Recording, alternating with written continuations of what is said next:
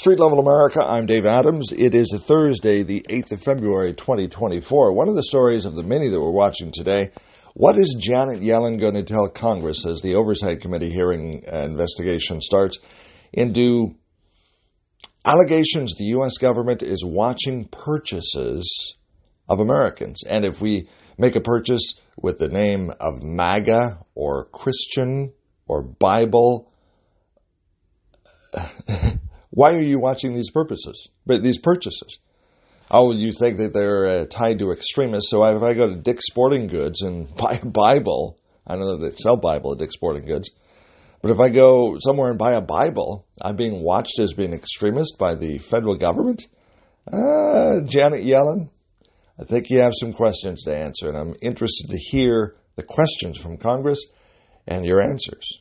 So let's keep an eye on this one.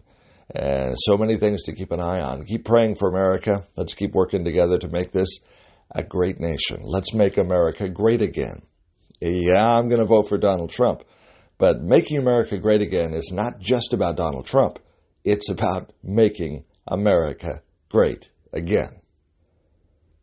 Just throw that out there. See what you think. Street Level America, welcome to a Thursday. I'm Dave Adams, and that's what I think.